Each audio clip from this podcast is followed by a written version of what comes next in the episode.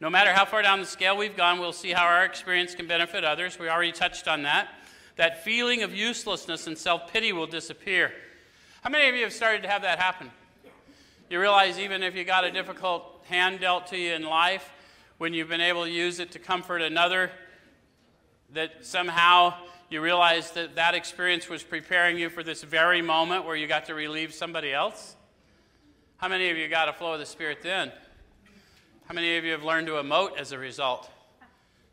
We see some people that don't know how to emote here, and all of a sudden they start having these experiences and, and they find themselves crying for no reason, and they're not ashamed of it. And in a, in a room full of people like us, that's pretty amazing. Right? Um, so we will lose interest in selfish things and gain interest in our fellows. Notice how that doesn't describe me doing anything.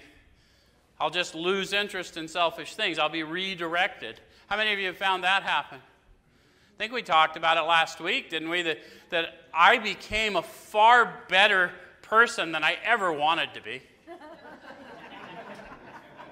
Anyone know what I'm talking about? Yeah. So I didn't have a hell of a lot to do with it because I would have not known how to write the specification for it. Um, Self seeking will slip away. Our whole attitude and outlook upon life will change. How does that happen? How many of you have started to learn here that the world doesn't cause how we think and feel, it reflects how we're thinking and feeling? So once I know that my relationship with creation is my relationship with Creator, when I'm disturbed in creation, I need to check in with Creator.